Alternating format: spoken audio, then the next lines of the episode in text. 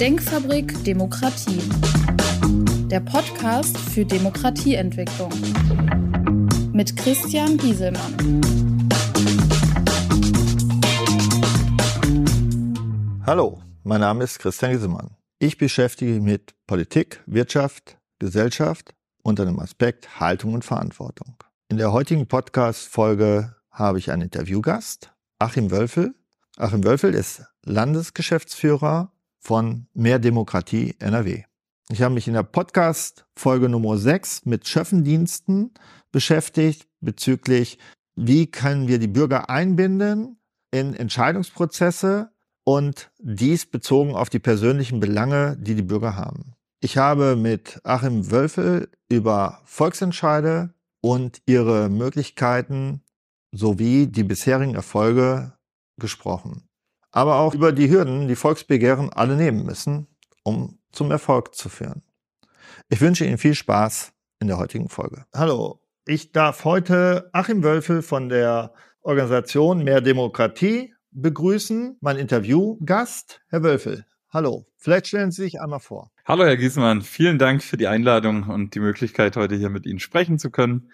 Ähm, mein Name ist Achim Wölfe. Ich bin der Geschäftsführer unseres Landesverbands NRW von Mehr Demokratie. Mehr Demokratie ist eine gemeinnützige, eine überparteiliche Organisation, die sich ja mit allen Fragen rund um unsere Demokratie befasst. Uns gibt es seit rund 35 Jahren und vielleicht in aller Kürze. Unser Ansatz ist, dass zunächst einmal jeder und jede Person dazu in der Lage ist, bei politischen Angelegenheiten mitzureden. Wir setzen also Vertrauen in die Menschen und wir glauben, dass Bürgerinnen und Bürger mehr Beteiligung können, auch mehr Beteiligung wollen, als nur alle paar Jahre wählen zu gehen. Und dafür möchten wir die Rahmenbedingungen, die Verfahren und auch die politische Kultur schaffen. Ich setze mich ja in meiner Podcast-Serie ein, auch für ein, eine Bürgerbeteiligung auf lokaler Ebene in erster Linie, also eine Art Schöffensystem, wo dann die Bürgerinnen mit über die persönlichen Belange der Bürger entscheiden, um eine Akzeptanz zu erreichen und die Unnahbarkeit des Staates im Prinzip ein bisschen aufzulösen. Und Ihr Ansatz, der ja auch schon viel länger da ist, ist ja das Thema äh, Volksentscheiden äh, in erster Linie mit. Vielleicht können Sie das noch mal ein bisschen erläutern, was das alles betrifft. Ja, also ähm, vor 35 Jahren haben wir mal angefangen mit der einen Forderung nach dem bundesweiten Volksentscheid. Die gibt es inzwischen ja immer noch nicht, äh, die bundesweiten Volksentscheide. Als eines der wenigen Länder in Europa haben wir die nicht in Deutschland. Wir haben allerdings auf der lokalen Ebene und auf der Landesebene eine ganz rege direkte Demokratie. Wir führen eine äh, Datenbank zusammen mit der Bergischen Universität Wuppertal, in der wir alle Bürger begehren, also direkte Demokratie in den Städten und Gemeinden, indem wir das alles äh, äh festhalten. Und es gab in den letzten 35 Jahren beinahe 10.000 solcher Verfahren in Deutschland. Also wir haben da einfach auch inzwischen einen großen Erfahrungsschatz. Ähm, auf der Landesebene gab es da auch schon viele Verfahren. Und da geht es eben darum, dass Bürgerinnen und Bürger bei Sachfragen auch abseits von Wahlen, die alle paar Jahre stattfinden, ähm, mitentscheiden dürfen. Also gefragt werden, ob beispielsweise die neue Turnhalle im Ort für 12 Millionen Euro gebaut werden soll oder ob vielleicht die alte bestehende Turnhalle saniert werden soll. Ähm, das aber nur als ein Beispiel. Es gibt Bürgerbegehren zu allen möglichen Themen, dem Erhalt von Schwimmbädern, Schulen, für Radwege, um Energieversorgung, den Erhalt von Grünflächen und so weiter und so fort. Ja, ich sehe das ja auch so, dass äh, die Bürgerbegehren, die auf lokaler Ebene sind, wo ich auch persönlich mal dran teilgenommen habe, um die Freibäder hier in Bielefeld zu erhalten, in der Regel gut funktionieren, auch gut angenommen werden. Aber soweit es dann höher geht, auf Landesebene, dann doch eher ähm, seltener stattfinden, Woran liegt das aus Ihrer Sicht? Also die, die Beobachtung teile ich ganz klar und die Zahlen sprechen da eben auch eine eindeutige Sprache. Ähm, auf Landesebene gibt es wesentlich weniger solche direktdemokratische Verfahren und das hängt in erster Linie damit zusammen, dass dort ähm, die Hürden wesentlich höher sind für die Menschen. Also in NRW zum Beispiel, die, die Regelungen unterscheiden sich von Bundesland zu Bundesland, aber das Prinzip ist meistens das gleiche. Ähm, in NRW braucht man für ein Volksbegehren in einem ersten Schritt ja rund eine Million Unterschriften beziehungsweise für ein erfolgreiches Volksbegehren braucht man eine Million Unterschriften, dass, damit das dann dem Landtag vorgelegt wird und der darüber entscheiden kann. Und das hat noch keine einzige Initiative auch nur annähernd geschafft, weil das in einem riesigen Land wie Nordrhein-Westfalen ähm, kaum machbar ist. Dadurch ja erklärt sich schon allein, warum es weniger solche Verfahren gibt. Es gibt in Nordrhein-Westfalen die Volksinitiative, das ist auf Landesebene, ja, sage ich jetzt mal, der kleine Bruder oder die kleine Schwester des Volksbegehrens, ähm, nicht ganz so verbindlich. Also wenn man damit erfolgreich ist, dann muss der Landtag sich nur mit dem Verfahren, mit der Forderung befassen und kann dann zustimmen oder ablehnen, muss das begründen, aber das war's. Beim Volksbegehren, da äh, ist es so, dass wenn der Landtag zu einer Forderung dann, wenn er die dann ablehnt, dann gibt's eine Volksabstimmung darüber. Also spielt, ne, die Volksinitiative ist unverbindlicher.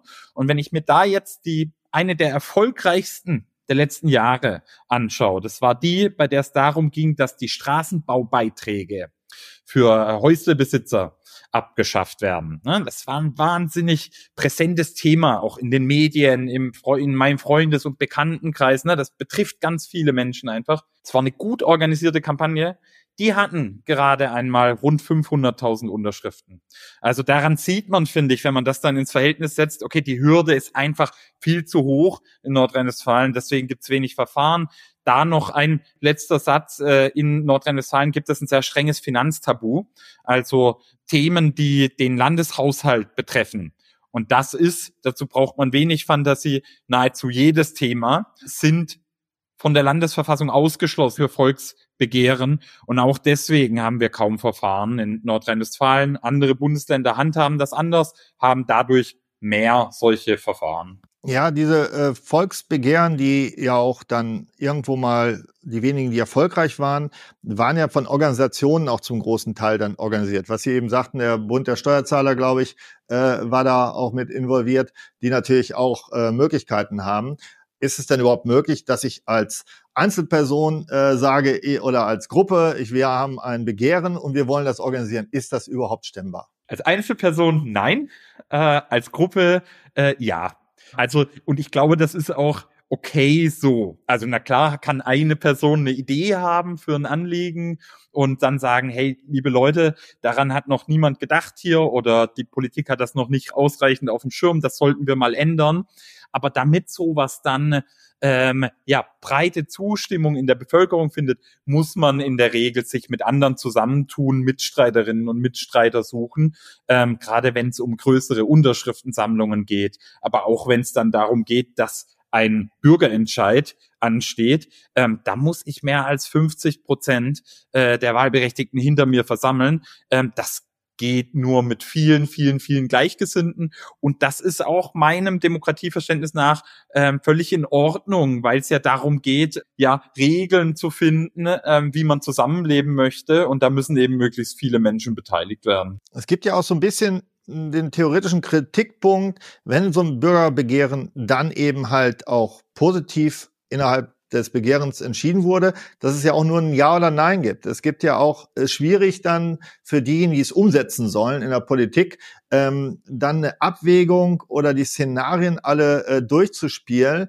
und natürlich auch die Finanzierung dann auch noch zu bekommen für das. In der Regel kostet immer alles Geld. Ähm, wie sehen Sie denn diese Kritik? Also bezogen auf ja die, die die, dieses Argument, dass es eben nur Ja oder Nein beim Bürgerentscheid gibt, da, ähm, ja, das sehe ich anders, ähm, weil das Verfahren doch vielfältiger ist, als man äh, meint. Also das fängt schon weit vor dem Bürgerbegehren an, ne? dass die reine Existenz dieses Instruments schon etwas verändert an dem politischen Prozess, sage ich jetzt mal. Also ein Stadtrat äh, oder ein Gemeinderat überlegt sich, wie gehen wir dieses und jenes Problem an, dann wird miteinander diskutiert und so weiter. Und dann ist ja zudem, also dann sollte eigentlich an diesem Punkt schon berücksichtigt werden, was denn die Bevölkerung dazu denkt. Und wenn das passiert, wenn das gut ausreichend passiert, dann gibt es in der Regel gar kein Bürgerbegehren dazu, ähm, weil eben schon Kritikpunkte vorher aufgenommen wurden. So. Oder es gibt zumindest kein erfolgreiches Bürgerbegehren, weil die Mehrheit der Menschen sagt, naja, ist doch ganz gut gemacht. Wenn das jetzt aber nicht der Fall ist, dann kommt so ein Bürgerbegehren ins Spiel. Und das formuliert eben eine Frage, die muss dann auch einigermaßen beantwortbar sein. Ist klar, dass da nicht fünf oder sieben äh, Antwortmöglichkeiten vorgegeben werden können. Aber auch dann wird drüber diskutiert, wie machen wir das am besten? Ist das eine kluge Lösung oder das? Und viele Fragen lassen sich auch einfach mit Ja oder Nein beantworten. Das ist eben auch der Fall. Und was dann aber noch ins Spiel kommt, ist, dass nicht jedes Bürgerbegehren bei einem Bürgerentscheid endet, sondern auch ein Bürgerbegehren zurückgezogen werden kann und dann eine Kompromisslösung gefunden werden kann. Das war beispielsweise hier in Köln. Ich arbeite und wohne in Köln. Hier gab es die Klimawende Köln, ein großes Bürgerbegehren, haben fast 30.000 Unterschriften gesammelt, um den, äh, den, den örtlichen Energieversorger früher auf erneuerbare Energien umzustellen. Und da hat man im Laufe des Verfahrens gemerkt, oh, das ist schwierig. Also da hat man gesagt, oh, das ist schwierig mit unserer Fragestellung zu beantworten. Sollen wir da vielleicht noch mal rangehen? Die Stadt hat gesagt, ja, lasst uns das gerne machen, weil ihr seid sehr erfolgreich, ihr habt einen guten Punkt, wir haben auch nicht alles bedacht, aber vielleicht müssen wir noch mal hier und da drüber reden. Dann hat man sich hingesetzt, ein mehrmonatiges Mediationsverfahren gemacht und eine neue Lösung ausgearbeitet, also einen klassischen Kompromiss. Wie groß sehen Sie eigentlich die Gefahr, dass in einer Mediengesellschaft populistische Strömungen so ein Instrument im Prinzip kapern und dann natürlich Dinge, äh, naja, äh, ins Bürgerbegehren kommen, die natürlich mehr als bedenklich sind in der gesamtdemokratischen Betrachtungsweise. Ja, zwei, drei Punkte dazu vielleicht, weil es tatsächlich auch eine Frage ist, die häufiger kommt, wenn man über direkte Demokratie spricht. Also als allererstes ist es so, dass die Gefahr durch Vereinnahmung von populistischen Strömungen nicht niedriger und nicht höher ist als bei anderen demokratischen Verfahren, an, äh, auch nicht niedriger und nicht höher als in Parlamenten. Also ich sag mal so, wir, wir haben recht unglückliche politische Entscheidungen äh, in den letzten Jahren sind durch Wahlen zustande gekommen. Ähm, sag mal, Menschen wie Donald Trump sind an die Macht gewählt worden. Genauso ein Jair Bolsonaro aus Brasilien und da lassen sich noch weitere relativ unstrittig populistische äh, Politiker nennen. Klar ist aber auch, es braucht ja im System, im politischen System Checks und Balances, also Gewaltenteilung. Die eine Seite schaut auf die andere, äh, niemand kann alleine die Entscheidungen treffen. Und diese Checks und Balances, die braucht ähm, genauso bei direktdemokratischen Verfahren. Also es müssen kluge Verfahren gestaltet werden und die schließen es dann, so gut es geht, aus, ja, dass Schindluder getrieben wird. Also wir haben zum Beispiel als Mehr Demokratie einen, drei, einen, einen äh, dreistufigen äh, Gesetzentwurf äh, für den bundesweiten Volksentscheid vorgelegt und da sind diverse solche Kontrollmechanismen eingebaut, zum Beispiel, und dazu gehört in erster Linie, das ist übrigens ein Mythos, finde ich, der äh, manchmal verbunden wird mit der direkten Demokratie, mit dem ich gerne auch aufräumen würde an der Stelle, dass, dass da ganz emotional und schnell eine Entscheidung getroffen wird. Also direktdemokratische Verfahren dauern immer monatelang. Also das ist äh, nicht so, als gäbe es da diese eine, diesen einen emotionalen Moment und der stachelt alle auf und dann wird morgen eine, eine weitreichende politische Entscheidung getroffen, die alles auf den Kopf stellt und die man vielleicht in Ruhe ganz anders treffen würde. Nein, äh, zum Beispiel eine Volksinitiative hier in Nordrhein-Westfalen, die zieht sich mal über mindestens sechs Monate, eher bis hin zu einem Jahr, eineinhalb Jahren, ähm, indem man zum Beispiel eine Relevanzschwelle am Anfang hat. Also man muss in dem ersten Schritt so und so viele tausend Unterschriften einreichen, um erstmal dem Landtag zu signalisieren, ah, okay, das Thema bewegt überhaupt viele Menschen. Dann hat man ein Jahr Zeit, um diese viel mehr Unterschriften zu sammeln. Dann geht das an Landtag, der überprüft das auf Zulässigkeit, überprüft das übrigens auch auf, sage ich jetzt mal, Verfassungsmäßigkeit. Ne? Also in Deutschland kann nicht einfach irgendwas beschlossen werden, was zum Beispiel unserer Verfassung widersprechen würde. Das würde gar nicht gehen. Das kann das Parlament nicht und das kann auch nicht über ein direktdemokratisches Verfahren passieren. Und dann würde es eine Entscheidung geben, wenn Landtag sowas abbildet. Also Sie sehen, das zieht sich über viele, viele Monate bis Jahre hin und das ist auch gut so. Herr Wölfel, wo sehen Sie denn die Entwicklung Ihrer Organisation Mehr Demokratie? Ja, also wenn man, wenn man zurückschaut, wir äh, feiern dieses Jahr unser 35-jähriges Bestehen. Ähm, dann hat sich seither sehr, sehr viel getan. Wir haben damals, wie gesagt, angefangen mit der Forderung nach dem bundesweiten Volksentscheid. Also hatten quasi ein Thema und das war Vereinsinhalt. Und jetzt sind über die letzten Jahrzehnte da wahnsinnig viele Themen hinzugekommen. Also wir arbeiten nicht mehr nur zur direkten Demokratie, sondern auch ganz viel zu dem ganzen Block Bürgerbeteiligung. Also Beteiligungsverfahren aller Art finden da diese ähm, gelosten Verfahren ganz toll, also Bürgerräte, geloste Bürgerräte. Ähm, Transparenz im politischen System ist ein Thema für uns. Also wir fordern Transparenzgesetze auf allen politischen Ebenen, Lobbykontrolle, ähm, aber auch demokratische Kultur befasst, äh, beschäftigt uns in letzter Zeit immer mehr. Und ich glaube, in die Richtung wird es auch ganz stark in Zukunft mehr gehen. Also ähm, was können wir noch abseits von einzelnen politischen Verfahren ändern, wenn es darum geht, unsere Demokratie zu verbessern? Herr Wölfe, ich bedanke mich sehr herzlich, dass Sie uns einen Einblick gegeben haben in Ihre Organisation, Ihre Intuition, wie Sie mehr Demokratie erreichen wollen. Sehr, sehr gerne. Vielen Dank für die Einladung.